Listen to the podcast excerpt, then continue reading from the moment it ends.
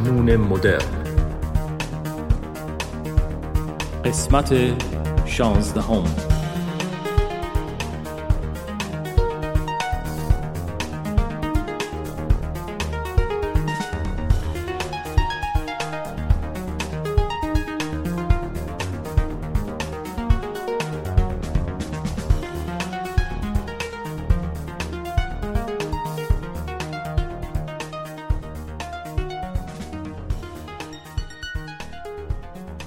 سلام. مجنون مدرن هستم و شما قسمت 16 پادکستم رو گوش می‌کنی. خوبین؟ چه خبر؟ منم بد نیستم. دیروز رفتم دوز سوم واکسن کرونا رو زدم که بهش میگن بوستر. بعد دیشب یه خورده حالت مریضی داشتم پاهم درد می‌کرد. یکم هم لرز داشتم و چند بار نیمه شب پا شدم دوباره خوابیدم دوباره پا شدم دوباره خوابیدم. بعد دقیقا 24 ساعت بعدش حالم خیلی بهتر شد. امیدوارم که اونایی هم که واکسن نزدن اگه دسترسی ندارن هر چه زودتر بتونن واکسن کرونا رو بزنن و از این داستان ویروس دیوانه راحت بشن. چند وقت پیشم آزمایش خون داده بودم که ببینم چند چندم. و اون روز دکترم زنگ زد و گفت که ویتامین دی بدنم خیلی کمه و کلسترولم خیلی بالاست. ویتامین دی که تکلیفش مشخصه. همینطور که خودتون می‌دونین میونه خوبی با آفتاب ندارم. در طول روزم سعی می‌کنم زیر آفتاب قدم نزنم. یعنی وقت نهار سعی می‌کنم یه پیاده روی کوتاه داشته باشم. ولی مطمئن باشین حتما باید تو سایه باشه کلسترولم که احتمالا غذای چرب و چیلی زیاد می‌خورم که باید برم توی مود رایت و پرهیز و از اینجور کارم حرف از پیاده روی شد. میگم بریم با هم یه قدمی بزنیم. بریم. چی؟ سیگارت هم بیاری؟ بیار ولی خود تنها باید بکشی. من که الان توی فاز سلامت و این حرفام.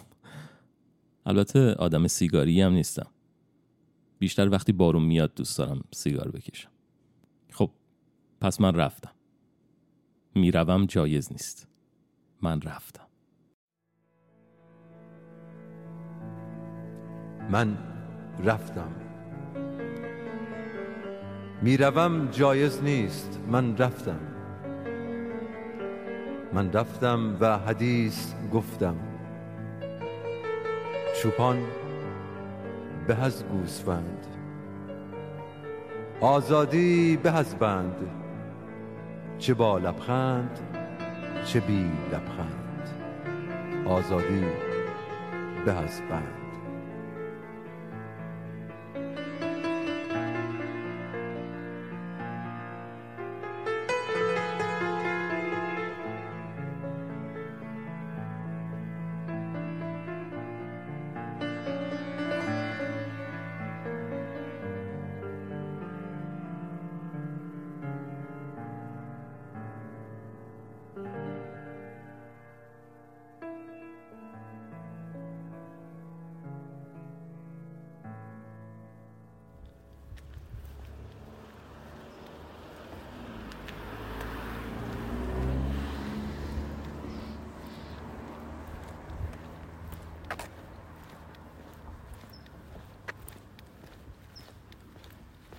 صبح اینجا خیلی سرد شده. هرچند که بازم طرفای ظهر باید کولر روشن کنم. ولی خوشحالم که بالاخره زمستون یه خودی نشونده همینطور که قدم می‌زنیم من یکی از نوشته های رضا کایو رو می‌خوام براتون بخونم. رضا از دوستای مجازی من هست که قلم خیلی قشنگی داره و من از اپیزود قبلی شروع کردم نوشته هاشو توی هر قسمت می‌خونم.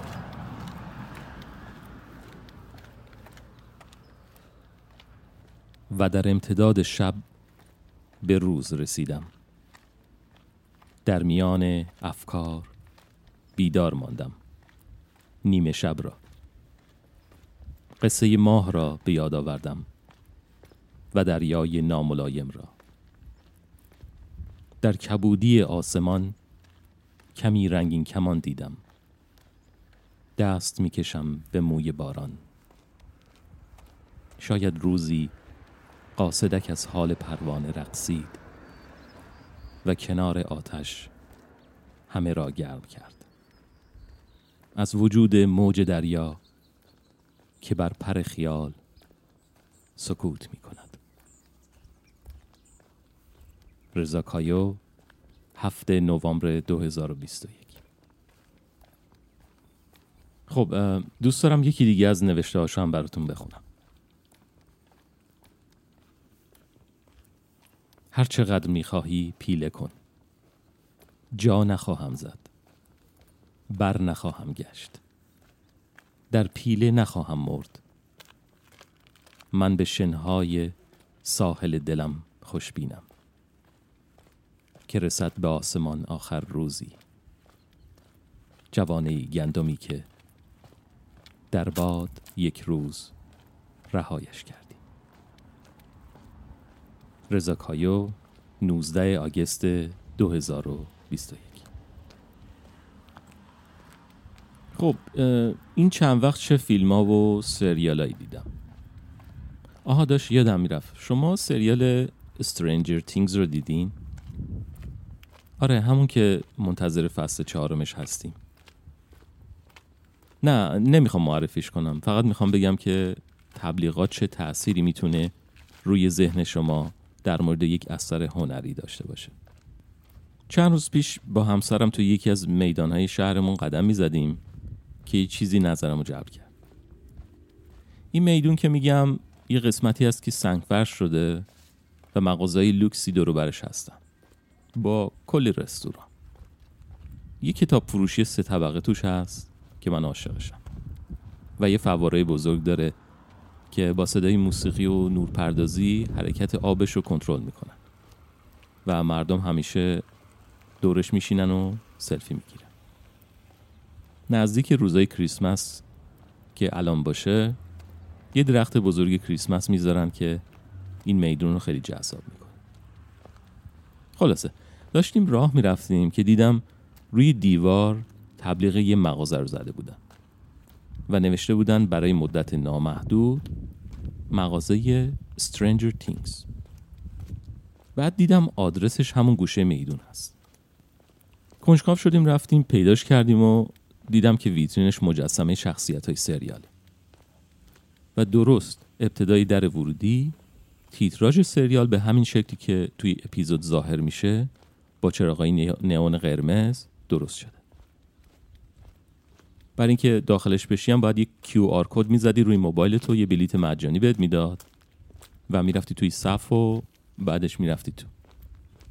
ما هم رفتیم داخلش و توی این محیط جالب توی اتاقای مختلف مکانهایی از سریال رو بازسازی کرده بودن که می‌تونستی باش عکس بگیری.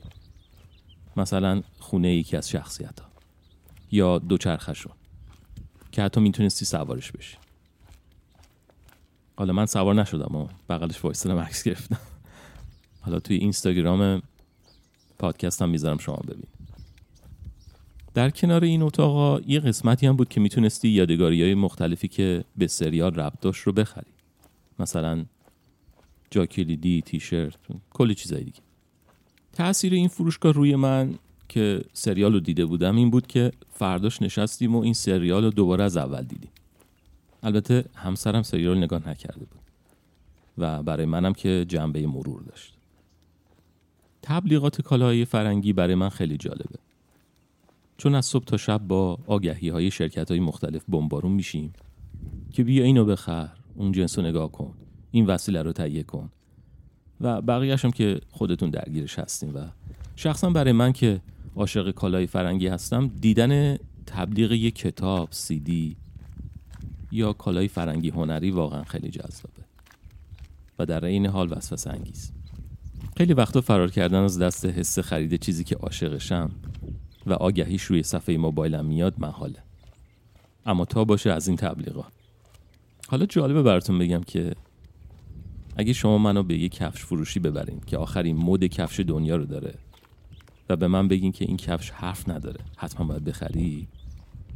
من می‌پرسم چند و شما مثلا میگین سی دلار. حالا قیمت های ایران رو نمیگم دیگه چون اصلا سر در نمیره بنابراین همون دلاری حساب می‌کنم. آره شما بگین سی دلار. من سری میگم گرونه بابا بیا بریم بیرون.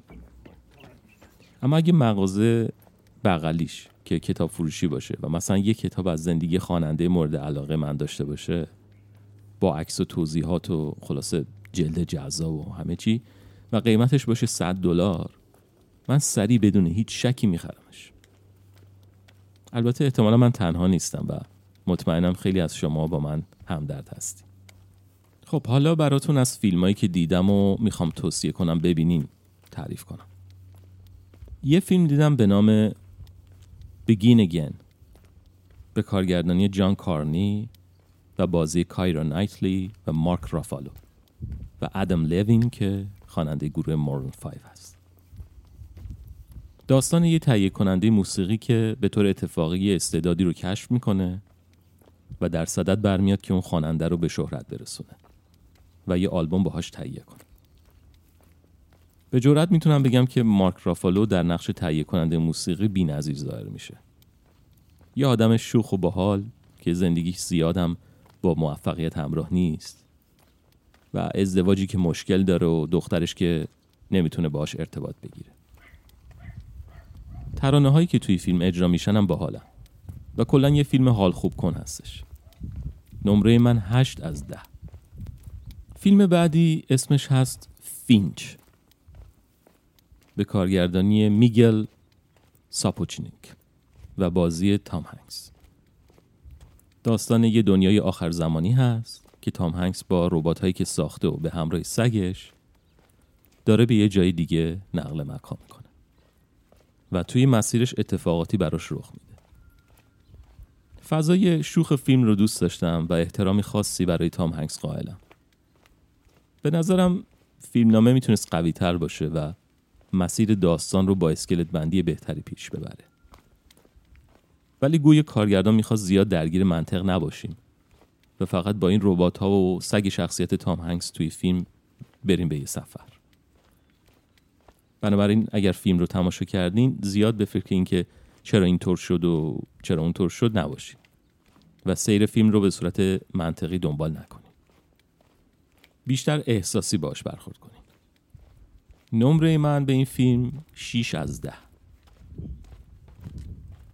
یه سریال شروع کرده بودم ببینم به نام اینویژن که گلشیفت فراهانی یکی از نقشه اصلی رو توش داره.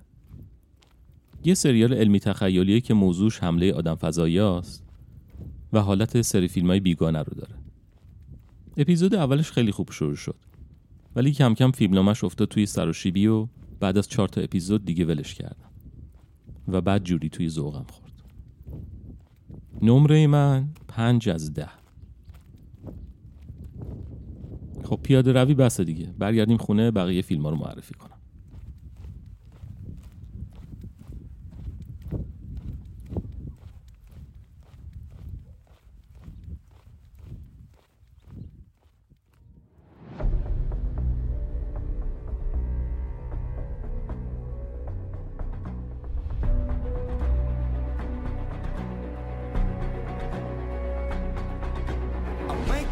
Up to the silence that allows for my mind to run around with my ear up to the ground. I'm searching to behold the stories that I told when my back is to the world that was smiling when I turned.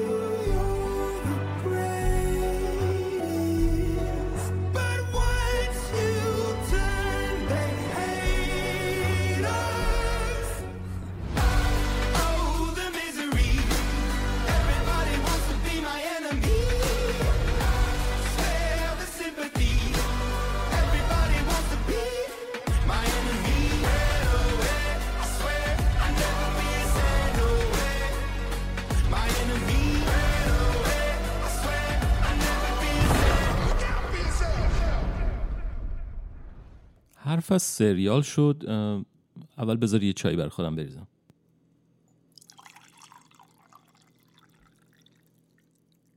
آقا بفرما چای. آره یه یه سریال انیمیشن دارم می‌بینم به نام Arcane که بر اساس بازی League of Legends ساخته شده. من نمی‌دونم کدوم بازی هست و اون بازی رو بازی نکردم ولی سریالش بی نظیره. یه ترکیبی از comic book و رنگ و slow motion و داستان جالب و جذاب. یه دنیای اوتوپیایی و قصه مبارزه شخصیتاش. نمره من ده از ده و جالبه بدونی که نمره IMDbش هم هست نه ممیز سه. و یه نکته جالب دیگه در موردش این که شهره آغداشلو جای یکی از شخصیت این سریال حرف می‌زنه. فیلم بعدی اسمش هست اولد به کارگردانی ام نایت شیامالان و بازی گال گارسیا برنل ویکی کریپس و روفوس سوال ژانر فیلم ترسناک آمیخته با چاشنی رازآلود و دراما هستش. داستان یه خانواده که برای تعطیلات میرن به یه جزیره و یه اتفاقاتی براشون پیش میاد. فیلم خیلی خوب شروع میشه و کانسپت کلی داستانم جذابه. ولی متاسفانه بعضی از عکس های شخصیت های فیلم در قصه اونقدر دور از ذهن و غیر منطقیه که به شدت نمره فیلم رو میاره پایین. اونجایی هم که گره فیلم باز میشه اونقدر دیر اتفاق میفته که خستگی این همه تلاش روی دوش بیننده میشینه و اصلا راضی کننده نیست. با اینکه از کارگردان فیلم آثار خیلی خوبی مثل حس شیشم و آنبریکبل موجوده ولی این فیلم خیلی ناامید کننده بود. هر کدوم از سه بازیگر این فیلم که اسمشون رو گفتم در آثاری بسیار زیبا و تحسین برانگیز بازی کردن. ولی به نظرم واقعا حیف که توی این فیلم ظاهر شدن. مثلا گایل گارسیا توی فیلم عشق سگی که آلخاندرو ایناریتو گونزالس ساخته بود معرکه است. توی فیلم بابل هم بود. از همین کارگردان. یا فیلم Y Tu Mamá También اثر آلفونسو کوارون یا خانم ویکی کریپس که توی فیلم Phantom Thread در مقابل دنیل دی لویس غوغا کرد. یا روفوسول که توی سریال Man in the High Castle نقش یه فرمانده نظامی نازی رو بازی می‌کرد. همه این فیلم ها و سریال که نام بردم رو حتما نگاه کنین چون جزو تاپ لیستای خودم هستش نمره من به فیلم اولد دو از دهه البته می‌دونم تا حالا نمره دو به هیچ فیلمی نداده بودم زیاد ولی مجبور شدم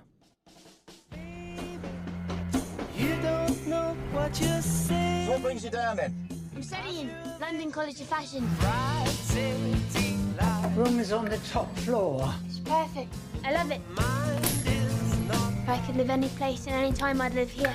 In London in the 60s.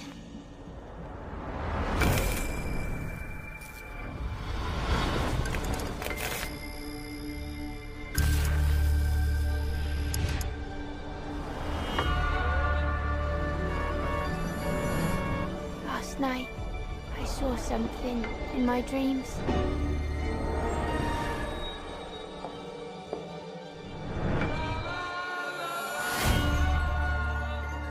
Was a girl. And you are? Sandy.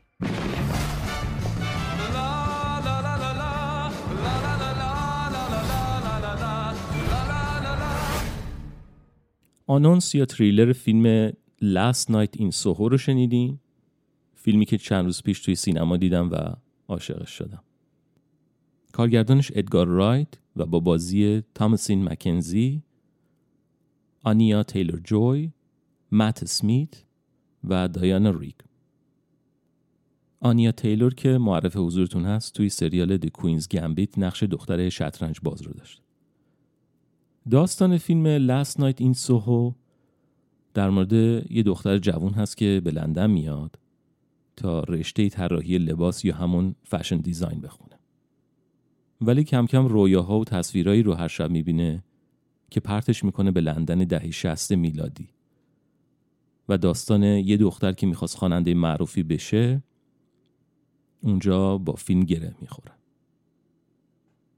ژانر فیلم درام معمایی به همراه ترسناک است اما چیزی که منو واقعا جذب کرد شیوهی بود که کارگردان برای نقل کردن این داستان استفاده کرده بود استفاده از موسیقی، رنگ، نورپردازی و حرکت دوربین توی این فیلم بی‌نظیره. یه جایی هم هست که صدای روشن خاموش شدن چراغ نئون تبدیل میشه به ریتم موزیکی که کم کم روش میشینه. بعضی جاها هم و شاید خیلی جاها رد ادای دین کارگردان به سینمای کلاسیک رو میشه پیدا کرد. مخصوصا به آلفرد هیچکاک با تعلیقا و کاتهایی که بسیار دقیق و حساب شده است. بازی ها هم انصافا باورپذیره و مصنوعی نیست. من افتخار این رو داشتم که این فیلم رو توی سینما ببینم و لذت دیدن بازی کارگردان با نور و موسیقی در سالن سینما واقعا چند برابر تماشاش روی صفحه تلویزیون است. در خلال فیلم شما سعی می‌کنین حدسایی بزنین که مثل داستانهای آگاتا کریستی خیلی هاشون تغییر می‌کنه و بیشتر از این اگه بگم دیگه داستان رو میدم. دو ساعت زیبایی ببینین و لذت ببرین. نمره من ده از ده و حالا گوش کنیم به یکی از آهنگای فیلم به نام Land of Thousand Dances از The Walker Brothers.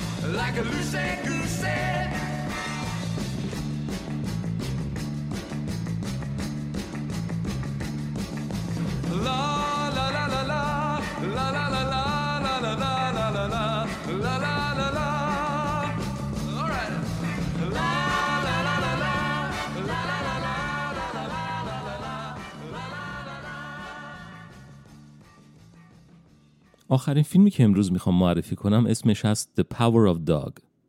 فیلمی به کارگردانی جین کمپیون و بازی بندیک کمبربچ کریستن دانست و جسی پلمونز.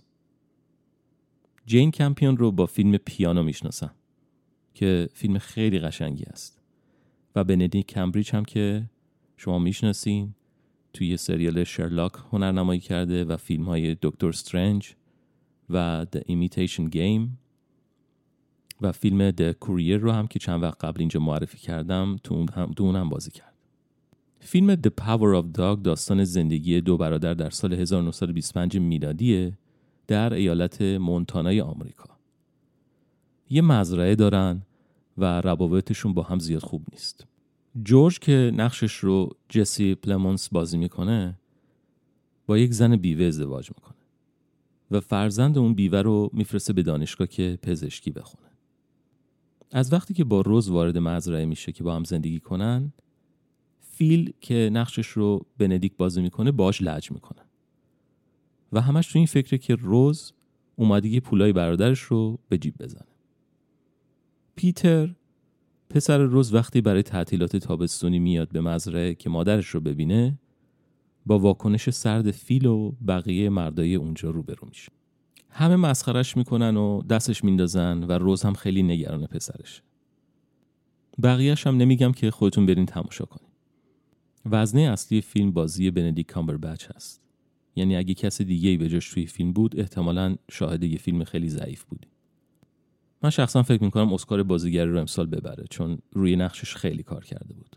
و حتی راه رفتن و سیگار کشیدنش به طرز عجیبی با نقشش عجین شده بود. چند تا لانگ شات و چند تا قاب خیلی قشنگ از طبیعت و همچنین شخصیت های توی فیلم هست که عین نقاشی میمونه و خیلی حال کردم. چند جا با فیلمنامه مشکل داشتم و همینطور با موسیقی فیلم. موسیقی خیلی جاها آزاردهنده است و انگار به زور می‌خواد نفرت شخصیت ها رو که از هم دارن به خورد ما بده. مخصوصا وقتی آرشه ویولون نوت‌های بی ربط رو می‌زنه دیگه واقعا نمی‌تونم تحملش کنم. زمان فیلم هم به نظرم یکم طولانی هست و می‌تونست کوتاهتر بشه. ولی من بیشتر غرق تماشای بازی بندیک بودم و هرچی میگذشت بیشتر لذت میبردم.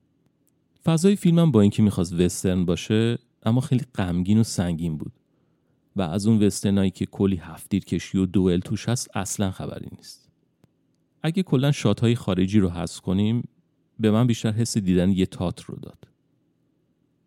بازی ها بیشتر زیرپوستی و روی زبان بدن تکیه داشت.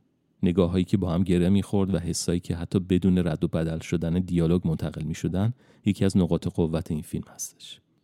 نمره من هشت از ده و نمره جدا به بازیگری بندی کامبربچ ده از ده هستش که واقعا لایق اسکاره.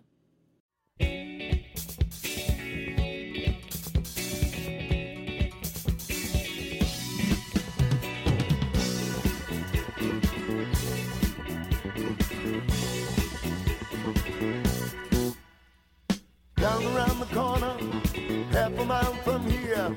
See them freight trains running, and you watch them disappear. Without love, where would you be right now? Without love, where would you be right now?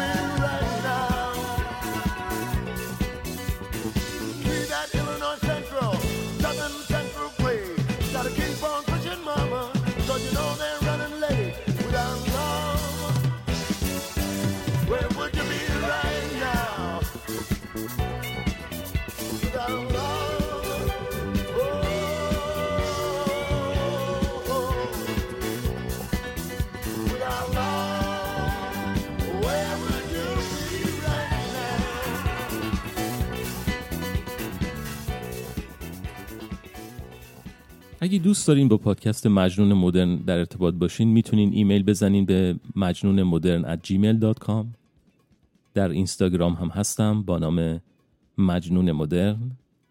توی توییترم اکانت دارم با handle مجنون ام. خوشحال میشم کامنت شما رو توی Castbox یا Apple Podcast ببینم. و اگر این پادکست رو دوست دارین به دیگران هم معرفیش کنین. تا اونا هم به جمع شنوندهای ما اضافه بشن. اگه می‌خواین از این پادکست حمایت کنین یه لینک در پایین شناسنامه هر اپیزود هست که اطلاعاتی بیشتری به شما میده. قبلا هم از اینکه از من حمایت می‌کنین یا کامنت می‌ذارین از همه شما ممنونم.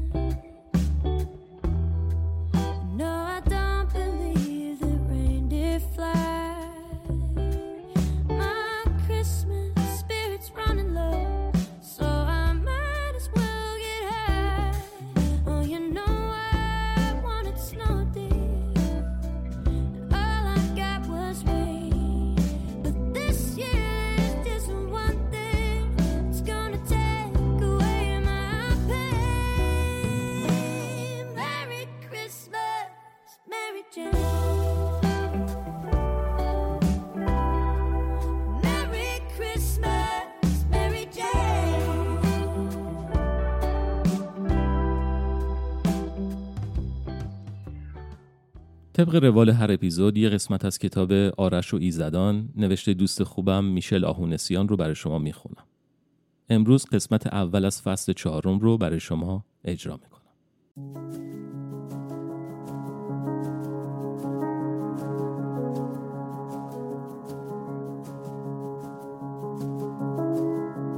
آرش و ایزدان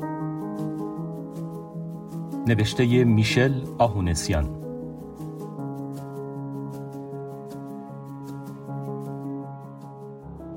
فصل چهارم قسمت اول چشمان ملک الموت.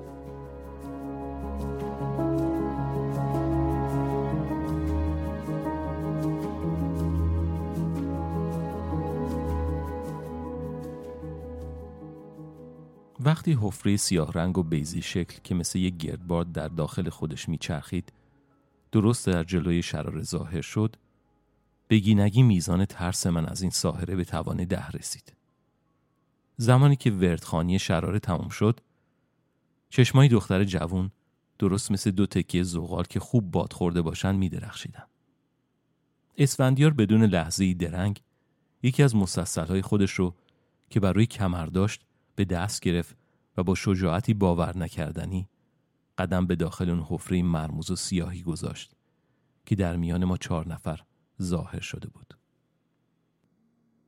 بهرام آهی کشید و به صورت من نگاه کرد و در حالی که لبخندی بزرگ صورتش رو پر کرده بود گفت بهتره قبل از اینکه این پیرمرد خودش رو به کشتم بده به کمکش برم. من که اصلا توقع این تغییر احساسی رو از بهرام نداشتم برای دو ثانیه مات و مبهوت به جادوگر نگاه کردم و بهرامم قبل از بیرون اومدن بنده از بهد و حیرت به دنبال اسفندیار وارد حفره جادویی شد و کاملا از نظر من و شراره ناپدید گردید. من با همون دهن باز به سمت شراره نگاه کردم و منتظر یه توضیح شدم.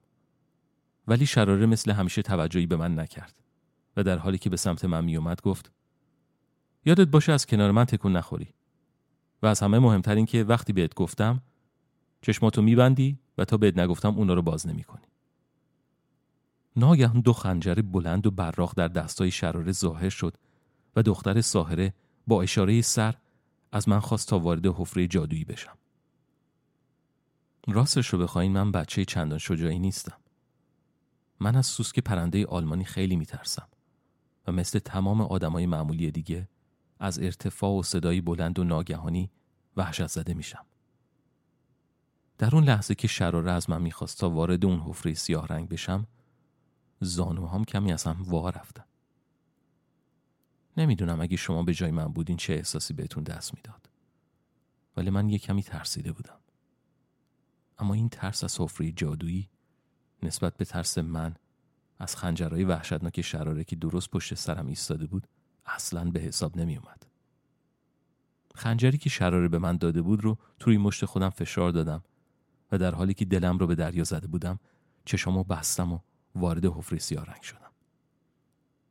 احتمالا تا حالا از داخل هزارها درب مختلف رد شدین. درسته؟ خب چه احساسی داشتین؟ مسلما جوابتون اینه که هیچ احساسی. رد شدن از داخل یه درب هیچ تأثیری به خصوصی روی آدم نمی‌ذاره. این درست همون اتفاق بود که برای من افتاد. وقتی قدم در داخل حفره به اصطلاح جادویی گذاشتم و چشمای خودم باز کردم مثل این بود که از یه اتاق وارد اتاق دیگه شده باشم. تنها چیزی که عوض شد حال و هوای اتاقا بود و این جایی که بهش قدم گذاشته بودم حال و هوای جنگ داشت. شراره درست بعد از من وارد شد و در حالی که دست منو محکم گرفته بود از من خواست که در پشت یک صخره نسبتا بزرگ پنهان بشم. اگرچه یه بچه کوچیک هستم ولی یه سوال به ذهنم رسید و تصمیم گرفتم اونو از یه آدم عاقل بپرسم. اصلا چرا این آدما منو به میدون جنگ آوردن؟ صدای مسلسل اسفندیار از یه جایی اون وسط به گوش می رسید. ولی از جایی که من نشسته بودم نمی‌تونستم اونو ببینم. برای یک لحظه چشمم به بهرام افتاد. پسر جادوگر برای یک سنگ بسیار بزرگ ایستاده بود و با عصای خودش مشغول جادوگری جنگی بود. اگه بخوام حقیقت رو تعریف کنم باید بگم که جنگیدن بهرام منو به یاد اون فیلم های علمی تخیلی یا بهتره بگم فیلم های جادوگری مینداخت. پسرک جادوگر با چنان سرعت و مهارتی مبارزه می‌کرد که انگار صدها سال شغلش مبارزه تن به تن با عصای جادویی بوده. سر عصای بهرام با نوری قرمز رنگ که مثل یه فانوس دریایی یا نور افکن قدرتمند به نظر می رسید می درخشید. و وقتی بهرام عصای خودش رو به سمت حریف می گرفت پرتوی لیزر مانند از نوک عصای او خارج شده و دشمن رو مورد اصابت قرار می‌داد. دشمنان موجودات جالبی بودن. اول که دیدمشون باورم نشد که اونا دشمن باشن. پسرها و دخترای جوون که خب چطوری توضیح بدم؟ قسمت سر دستها از مچ به پایین و پاها از مچ به پایین درست مثل یه آدم معمولی بودن ولی بقیه بدن اونها از چیزی مثل تناب درهم و برهم یا شاخه های پیش در پیچ درخت درست شده بود. بعدها فهمیدم که اونا شاخه هایی در هم بر هم بودن. ولی اون موقع توی میدون جنگ نتونستم نگاه درستی به اونا بندازم. موهاشون مثل موهای کسی که برق اونو گرفته باشه سیخ سیخ روی سرشون ایستاده بود. موی پسرها سیاه و موی دخترها بلندتر از پسرها و به رنگ سفید دیده می‌شد. در دست چپ همشون یه سپر لوزی شکل وجود داشت. جنگجوهای دشمن در دست راست خودشون شمشیری باریک و کوتاه داشتند که خمیده بود و واقعا تیز به نظر می رسید. دور نشدن از کنار شراره این نصیحت واقعا مسخره به نظر می رسید چون خود شراره منو کاملا تنها گذاشته بود. تقصیری هم نداشت. تعداد نفرات دشمن تا اونجایی که من می‌تونستم ببینم حداقل پنج برابر ما بود و دختر ساحره داشت سعی می‌کرد تا با خنجرهای خودش دشمن رو دور نگه داره. آنچنان ترسیده بودم که خنجر دوبار از دستم افتاد. خب برای اینکه کف دستم کاملا عرق کرده بود. اصلا تمام بدنم داشت عرق می‌کرد. درست مثل این بود که یک ساعت تمام گل کوچیک بازی کرده باشم. سپرهای دشمنان درختی یا شاخه‌ای می‌تونست جلوی پرتوهای جادویی بهرام رو بگیره. ولی پسر جادوگر خیلی باهوشتر از این حرفا بود. بعد از هر حمله مستقیم به سپر حریف و در طول زمانی که دشمن مشغول جمع و جور کردن خودش بود، بهرام یه پرتوی لیزری دیگر رو درست به زیر پای حریف شلیک می‌کرد و دختر یا پسری که مورد هدف قرار می گرفت بر اثر انفجاری که در زیر پاش روی داده بود از جای خودش پرتاب می‌شد به پنج یا شیش متری دورتر و با کمر میومد روی زمین. ولی این حمله ها، انفجارها، ضربای خنجرها و پرتوهای لیزری تاثیر چندان کارگری بر روی نفرات دشمن نداشت. حریف بعد از زمین خوردن همچنان بلند می‌شد و با سرعتی سرسام‌آور به صحنه مبارزه برمیگشت. شراره با دقت و سرعتی خارق‌العاده مشغول شمشیر بازی بود.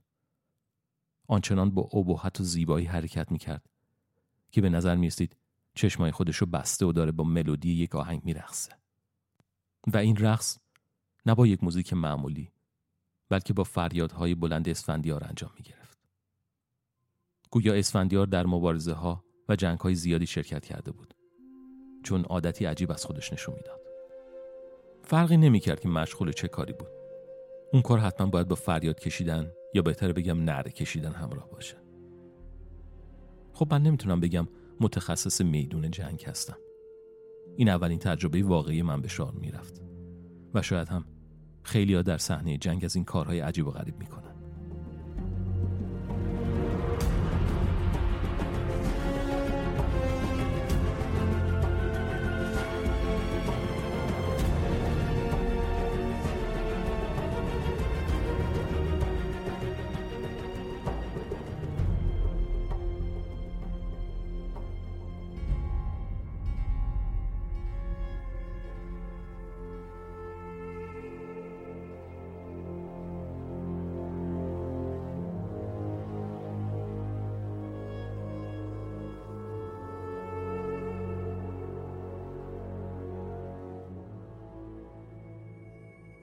وقتی شراره مشغول مبارزه با چهار تا از دخترها و پسرهای دشمن بود ناگهان یکی از دخترایی که داشت به شراره نزدیک می‌شد در جای خود سیخ ایستاد و شروع به بو کردن اطراف خودش کرد. وقتی سر دخترک به سمت من چرخید و نگاهی یارو به بنده افتاد یک دفعه دهن خودش رو باز کرد و آنچنان جیغ بلند و وحشتناکی کشید که من مجبور شدم دوباره خنجر خودم ول کنم و دو تا گوشامو با دستام فشار بدم. با شنیدن صدای جیغ ناگهان تمام نفرات دشمن که احتمالا 20 نفری می شدن به سمت من چرخیده و شروع به دویدن کردن. خب نمی‌دونم چه فایده می‌تونست داشته باشه ولی وقتی اون همه سپر و شمشیر رو دیدم که دارن به سمت من هجوم میارن از سر ناچاری خم شدم و خنجر خودمو برداشتم و در همون لحظه متوجه شدم کیف برزنتی که اونو به دور گردن و شانه انداخته بودم جا عوض کرده و حالا در کنار بدنم قرار گرفته. برای آنکه جلوی دست و پامو نگیره اونو دوباره به پشت خودم هل دادم و خنجر رو با دوتا دستام مستقیم جلوی بدنم نگه داشتم. حالا که همه داشتم فریاد میکشیدن شاید درستترین کار این بود که منم از مثال اونا پیروی کرد و فریاد بکشم. راستش رو بخواین اولش اصلا در نظر نداشتم که فریاد بکشم ولی من که گناهی نداشتم اصلا کار بدی نکرده بودم و حتی این دشمنا رو نمیشناختم شاید هم فریاد من تنها از روی ناچاری و ترس از دهن و هنجاری من بیرون پرید وقتی نزدیکترین شمشیر دشمن حدود یک متر با سینه من فاصله داشت من جمله خودم رو ادا کردم. از من چی می‌خواین؟ بعد از اینکه فریاد من به پایان رسید خنجری که در دست داشتم شروع به درخشیدن کرد. درخششی با نوری سیاه رنگ. شاید بپرسید که نور چطور می‌تونه سیاه باشه؟ ولی خودم هم نفهمیدم چی شد.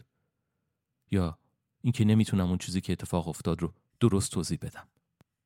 ولی بعد اتفاق جالبتری افتاد. خنجر من منفجر شد. انفجار به من آسیبی نزد. من حتی هیچی حس نکردم. ولی به دایره‌ای با شعاع بسیار بزرگ تمام اونچه که در اطراف من قرار داشت با شدت و قدرت تحت تاثیر قرار گرفت. نیروهای دشمن از دختر و پسر سپرها شمشیرها و حتی سنگها و علف هرزایی که در لابلای اونا رشد کرده بودند همگی در کمتر از یک ثانیه به خاکستر تبدیل شدند در زمان انفجار گویا شراره و اسفندیار هم داخل دایره انفجار قرار داشتند چون تمام اسلحه های اسفندیار و خنجرهای شراره به یک پودر خاکستری تبدیل شده و از دستای اونا بیرون ریخت. تنها کسی که در این میان صدمه ای ندید بهرام بود که اصاب دست در بالای همون صخره ایستاده بود و با همون صورت بدون احساس خودش به من خیره خیره نگاه می‌کرد. من به یک باره زدم زیر گریه ولی کسی به من نزدیک نشد. حتی متوجه شدم که اسفندیار یک قدمم عقب رفته و در حالی که با انگشت اشاره دست چپ به من اشاره می‌کرد سر خودش رو به سمت شراره برگردون و با همون صدای فریادگونه از دختر ساهره پرسید این کیه؟ شراره که مات و مبهود مشغول تماشای من بود بعد از چند ثانیه مکس خطاب به بنده گفت تو چطوری این کارو کردی؟ من سعی کردم گریه خودم قورت بدم و در میان پایین آمدن قطرهای اشکم از چشمام شروع کردم بگم من نمی‌دونم من ولی جمله من نتونست تمام بشه چون همه چیز در اطراف ما شروع به منجمد شدن کرد. حالا نوبت شراره بود که فریاد بکشه. آرش چشما! فریاد شراره همچنان ادامه داشت و خود دخترک ساهره بهرام و حتی اسفندیار به سرعت چشمای خودشون رو بستن. زمان در اطراف ما شروع به کند شدن کرد تا جایی که بالاخره به کلی متوقف شد. همراهان من در جای خود خشکشون زد. دهن شراره همونطور در حالت فریاد باز موند. حتی درخشش خاکستری که از سنگهای نیمه سوخته و پود شده روی زمین پراکنده می‌شد یا در هوا معلق بود در همون حالت سوختن خودشون منجمد و بدون حرکت ساکن شدن. یک دفعه گریه کردن رو فراموش کرده و دستای خودم بالا آوردم و جلوی بدنم تکون دادم. گویا بدن من از این منجمد یا متوقف شدن زمانی در امان مونده بود. بعد اونو حس کردم. نمی‌دونم چطوری ولی یه چیزی داخل بدن من مثل یه رادار مشغول رصد کردن محیط اطراف بود. و در اون لحظه این رادار به من هشدار می‌داد که یه موجود قدرتمند داره به من نزدیک میشه. درست همونطور که ایزد سروش رو احساس کرده بودم. ولی این بار اطلاعاتی که این رادار به من می‌داد فرق داشت. اگرچه اون ته دلم می‌دونستم که چه کسی داره به بنده نزدیک میشه ولی عقلم اصلا حاضر نبود این حقیقت رو بپذیره. خب اگه شما به جای من بودین چی کار می‌کردین؟ اگه می‌دونستین که چند لحظه بعد آقای یا خانم اسرائیل قرار از پشت اون صخره یا از ته اون گودی بیرون بیاد و تو چشمای شما نگاه کنه اولین اقدام شما چی بود؟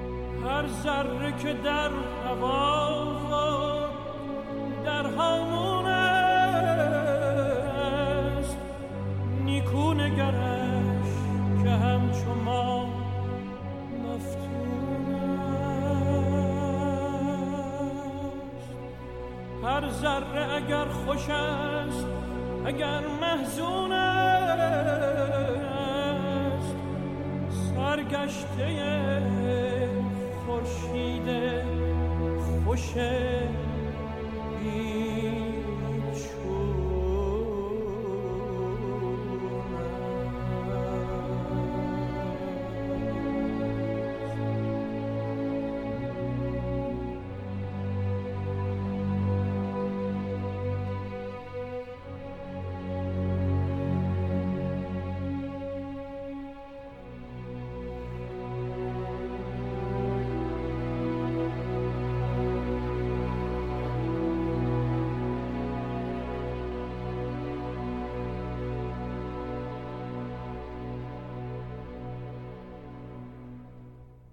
در پایان هر اپیزود یه آهنگ با گیتار براتون می‌خونم. این دفعه آهنگ آرزوها رو انتخاب کردم از محمد نوری که براتون اجرا می‌کنم. پس این شما و این ترانه آرزوها و شما مراقب خودتون باشین تا اپیزود بعدی.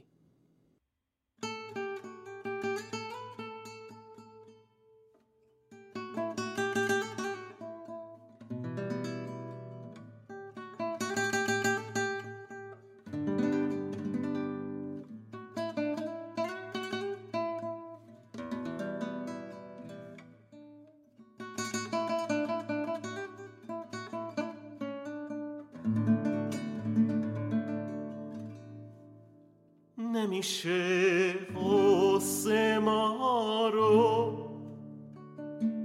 یه لحظه تنها بذاره.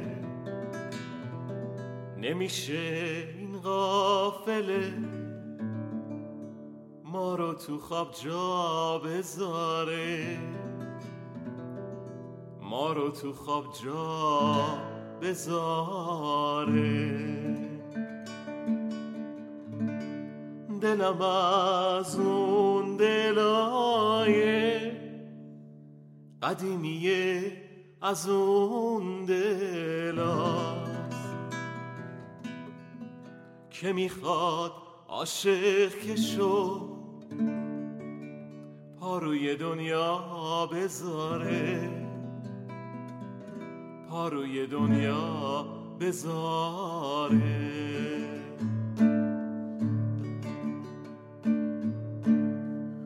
دوست دارم یه دست از آسمون بیاد ما دوتا رو.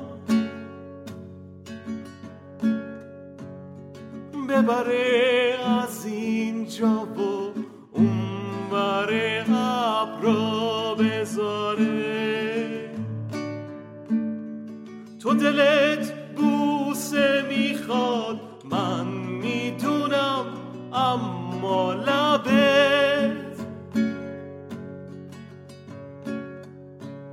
سر هر جمله دلش می‌خواد یه اما بذاره. بی تو دنیا نمیارزه تو با من باش و بذار. همه یه دنیا منو همیشه تنها بذاره. نمیشه غصه ما رو. یه لحظه تنها بذاره. نمیشه قافله ما رو تو خواب جا بذاره. ما رو تو خواب جا بذاره. دارم یه دست از آسمون بیاد ما دوتا رو ببره از اینجا و اون ور ابرا بذاره. من می‌خوام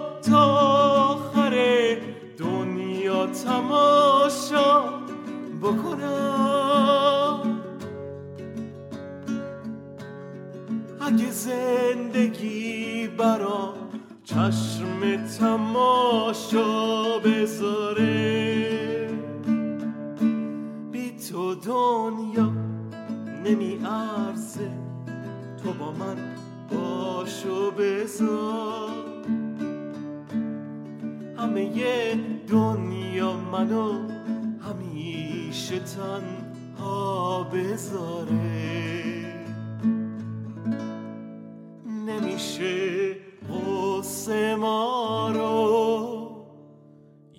لحظه تنها بذاره.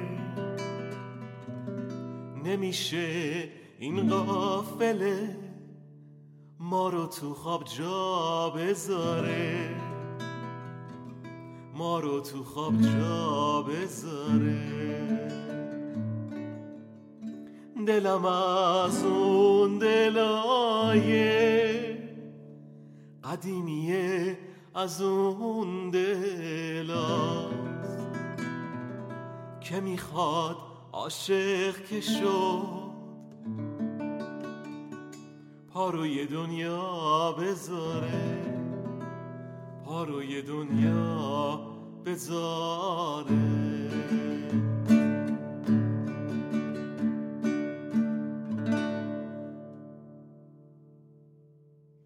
به قول دوستم رافی لذت ببر و لذت برسون